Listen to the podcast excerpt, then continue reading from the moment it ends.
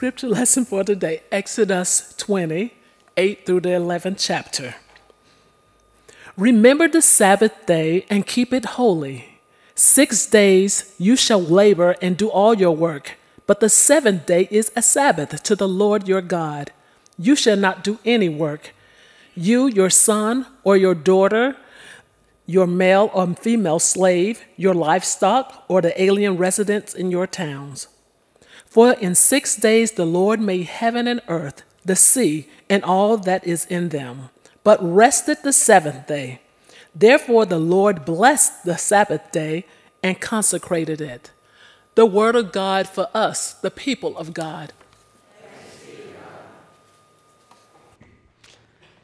So for the past few weeks, we've been talking about rhythms in our life, and that's caused me to examine some of the rhythms in my life and to ask friends around me who participate in these rhythms why we are doing what we are doing. That generally happens on Tuesday, Thursday, and Saturday mornings when my friends and I are out running. On Tuesdays and Thursdays, we gather here in Statesboro on Tuesdays at the Wesley Foundation parking lot, and then on Thursdays at Cool Beans downtown to run, and then Saturday mornings we meet at Hanner Fieldhouse for our long run. And so a few weeks back, we're in the midst of our long run, and I just flat out asked my buddies, I said, guys, what are we doing? Why are we doing this? And so the first answer is easy. Always easy. This is for our health. This is for our fitness. By running these streets, we are keeping ourselves limber. We are moving. We are caring about heart health, which is something I never thought about until I turned 40. Also, because objects in motion tend to stay in motion. But the truth is, we aren't getting faster. In fact, our fastest years are probably behind us.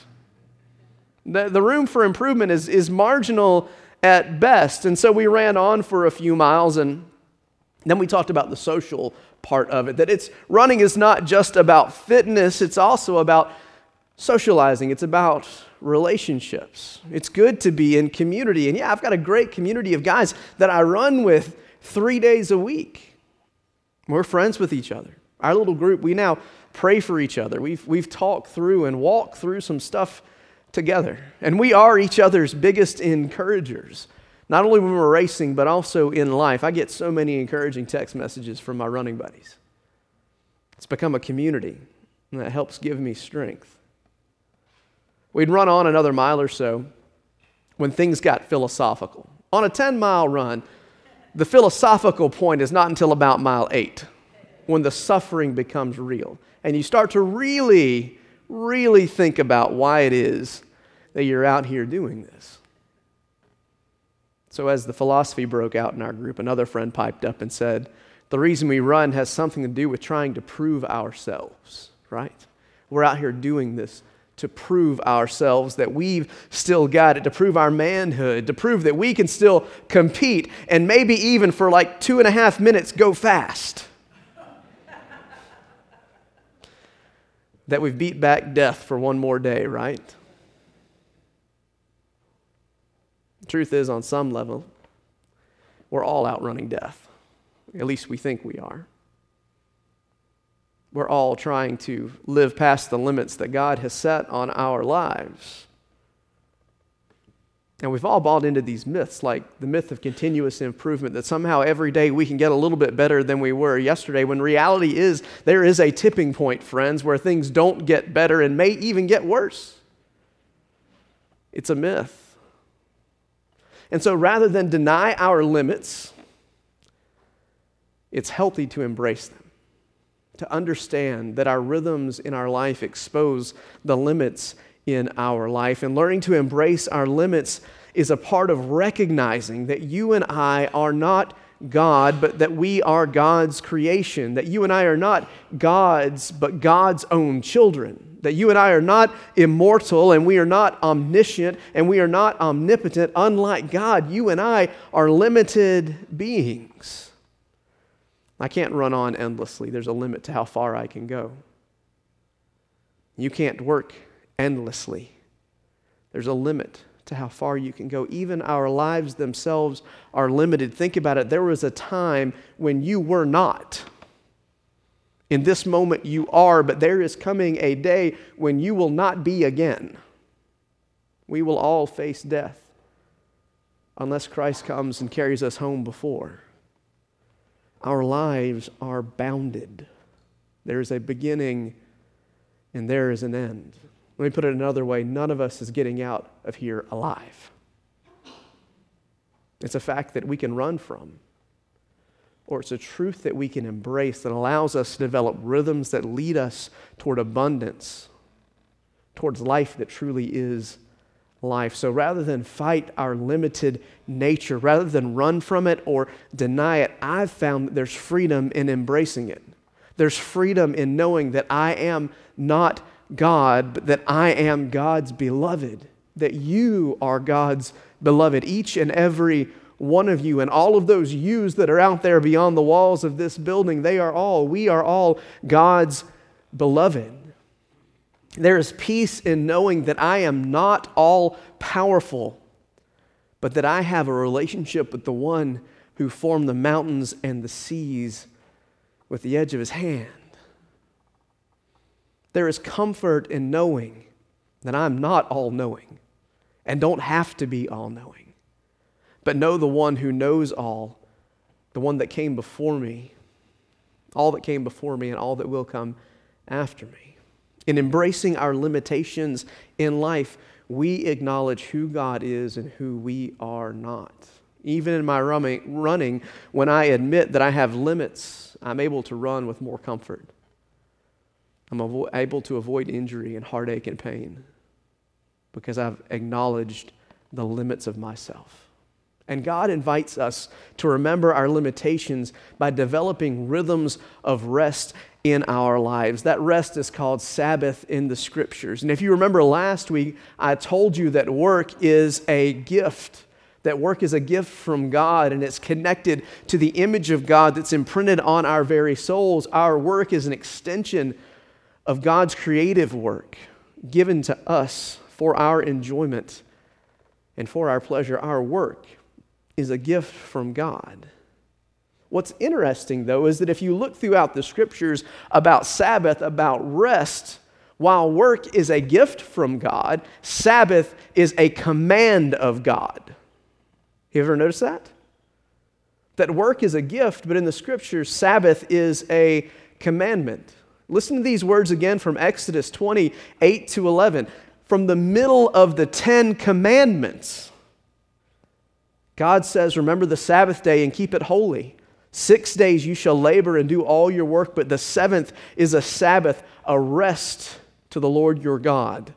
On it you shall not do any work, neither you nor your son or daughter, nor your male or female servant, nor your animals, nor any foreigner residing in your towns.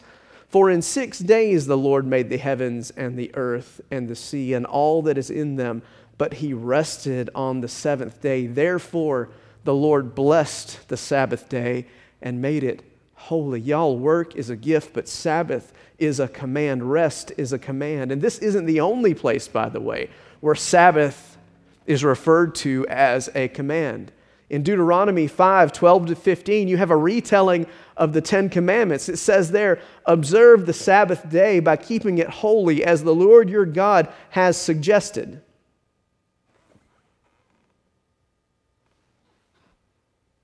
Go back one verse. Did it say suggested? No, it says commanded. As the Lord rest as the Lord has commanded you to rest. 6 days you shall labor and do all your work, but the seventh day is a Sabbath to the Lord your God. On it you shall not do any work, neither you, neither your son nor daughter, neither your male or female servant, nor your ox, nor your donkey, nor any of your animals, nor a foreigner residing in your town, so that your male and female servants may rest as you do. Calling back to the original creation story, then the writer of Deuteronomy does something very interesting. He says, remember that you were slaves in Egypt and that the Lord your God brought you out of there with a mighty hand and an outstretched arm. Quick question, friends. How many days a week do slaves work? Say it louder for the people in the back. 7 days. Every day. Every day. Slaves work every single day. The thing that made the Jews a unique and separate people, this command to follow the Sabbath, was lost in their captivity. They lost this key feature of their identity as God's people. They were unable to rest, to release themselves from their labor because they were under oppression by the Pharaoh in Egypt. Remember that you were slaves in Egypt and you worked every day, and that the Lord God brought you out of there with a mighty hand and an outstretched arm. Therefore, the Lord your God has commanded you to observe the Sabbath day. From Jeremiah 17, do not bring a load out of your house or do any work on the Sabbath, but keep the Sabbath day holy as I commanded your ancestors. From Ezekiel 20:20, keep my Sabbaths holy that they may be a sign between us. Then you will know that I am the Lord your God, not because of anything you've done, but because you rested, because you stepped back from the work and remembered that it's not you who holds all things together, but it's Almighty God who holds all things together. The Scriptures tell us that in Christ we live and move and have our being, not because of the work of our hands, but because of the work of God.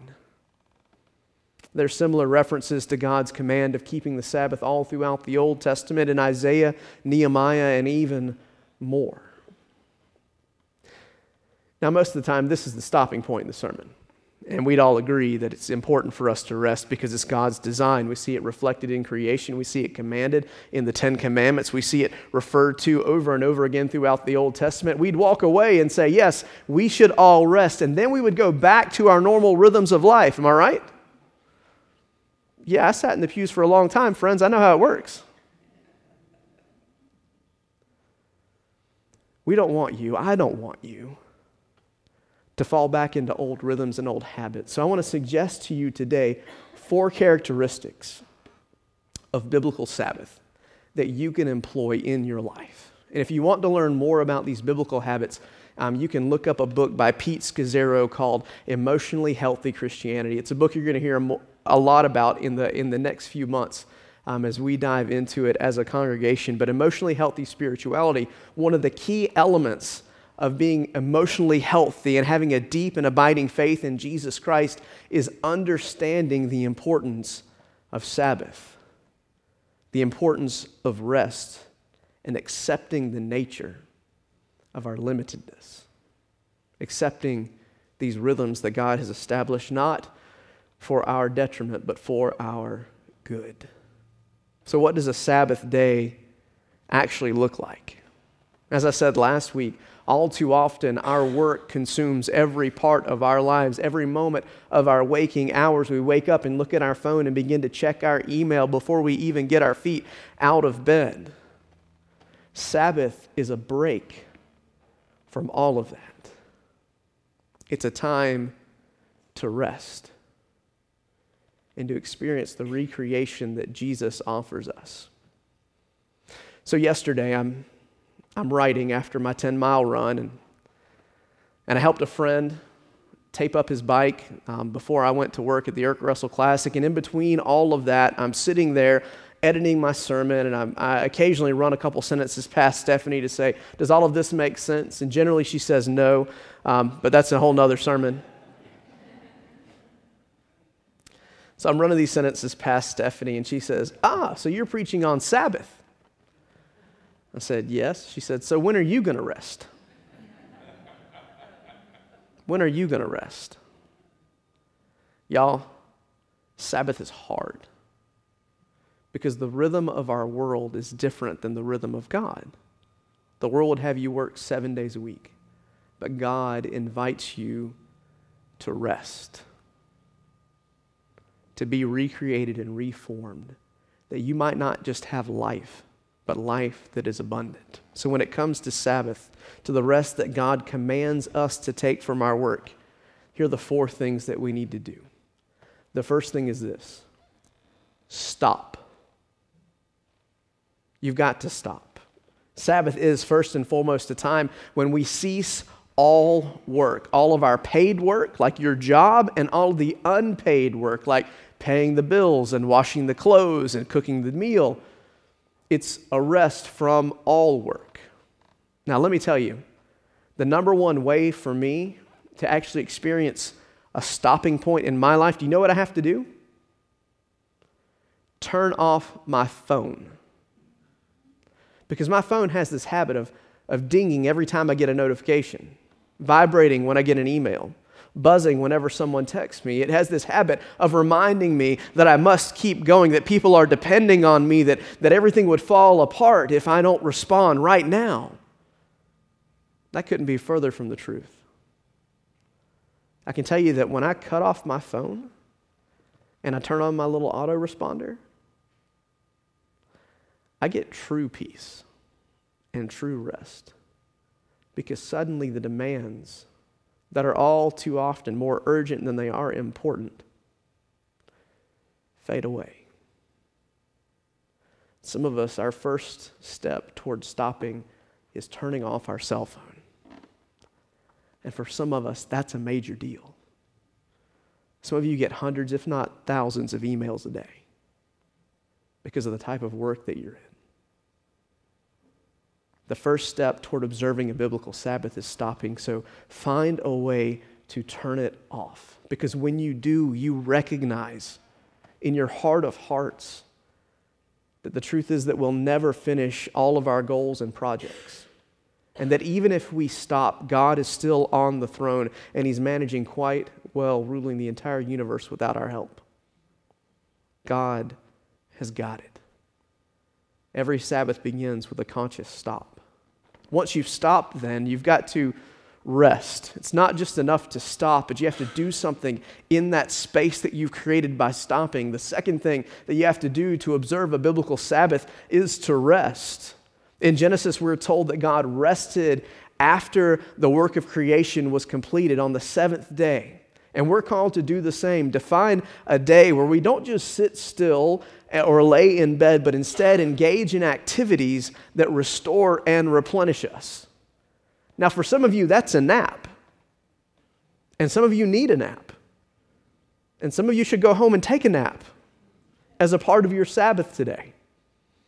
Others of us, you may need to go hiking to burn off some of the energy that you've built up inside of your body. Some of you need to sit down with a good book and read. Some of you need to go out and eat a great meal to enjoy and to rest. Some of you need to get with some friends, kick a ball, or watch a game so that you can find yourself renewed. Maybe you've got a hobby or a sport that you play. Maybe that's what you need to do to experience that renewal and that rest that your soul needs.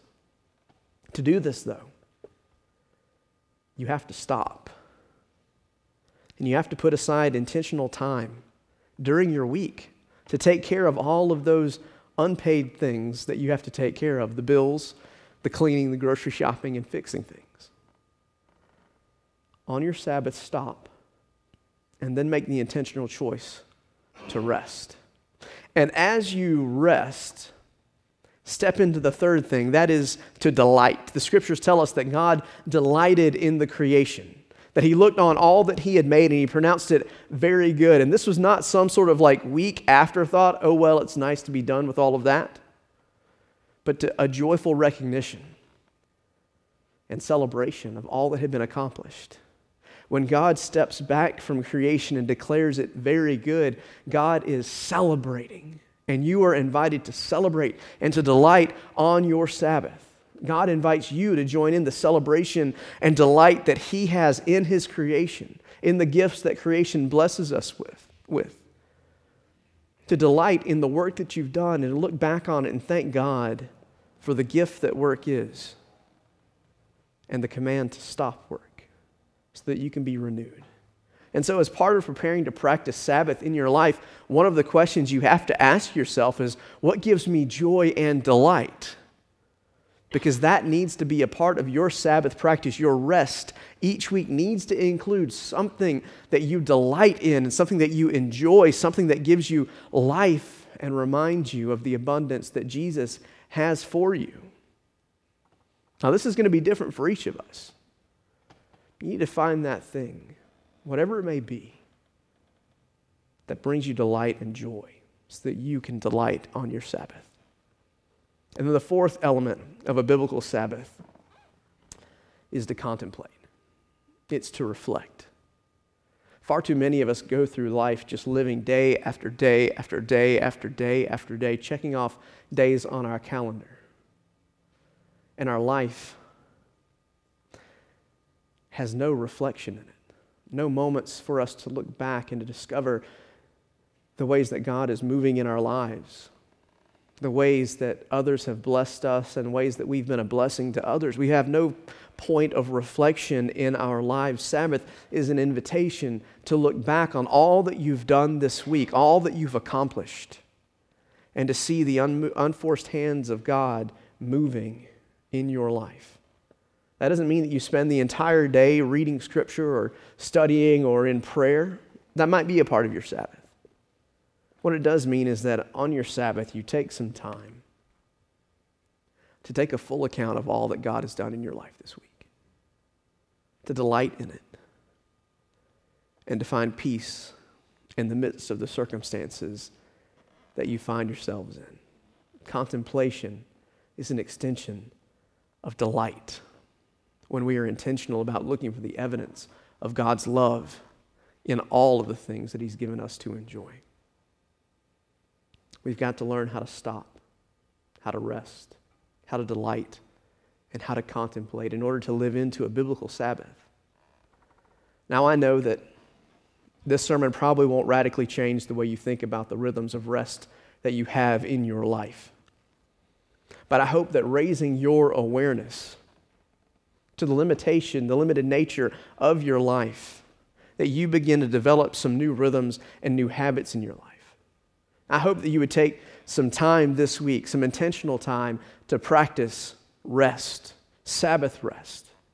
And it's okay if you don't get it right the first time. If you realize midway through your rest that you've got to wash some clothes, that's okay. There's grace here. That's okay. What God honors is our intention to step away from our work and to step into His presence, so that we can be renewed and restored in His image. Practicing Sabbath, it prepares us for an eternal Sabbath that we will enjoy with God as those who have inherited the promise of God through Jesus Christ.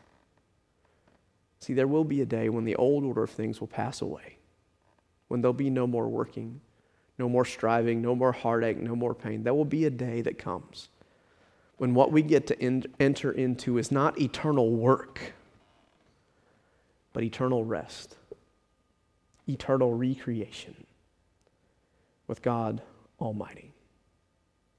Our weekly Sabbaths are an opportunity to taste heaven, even if only for a few moments. So Jesus invites you to stop your striving, to remember that the thief comes to steal, kill, and destroy, but that He has come to give you life that truly is life, to enjoy and embrace that life, because it's yours if you'll only accept it. The command of God to rest is a command to recognize that we are not God, but that we can trust the one who holds all things together. Would you pray with me this morning? Lord God, we are your people, and we are limited. Though we've tried to convince ourselves again and again that we have the power, the capacity to live on into eternity, you know that our days are numbered. You know the ways that we need to stop, the ways that we need to rest, the ways that we need to be restored. God, you know the ways, and you invite us to join you. And so, Lord, I pray this morning that we might have the courage to stop, to rest, to delight, and to contemplate, to do more than go through the motions of work day after day after day, abusing the gift that you've given us, and instead to delight in your commands, to rest, Thank you for reminding us through Jesus that your yoke is easy and your burden is light. Thank you, God, for making a way for us to be remade in your image through the work of your Son. Lord God, we love you and we trust you today. Help us to find our rest and peace in you. It's in Jesus' name that we pray. Amen.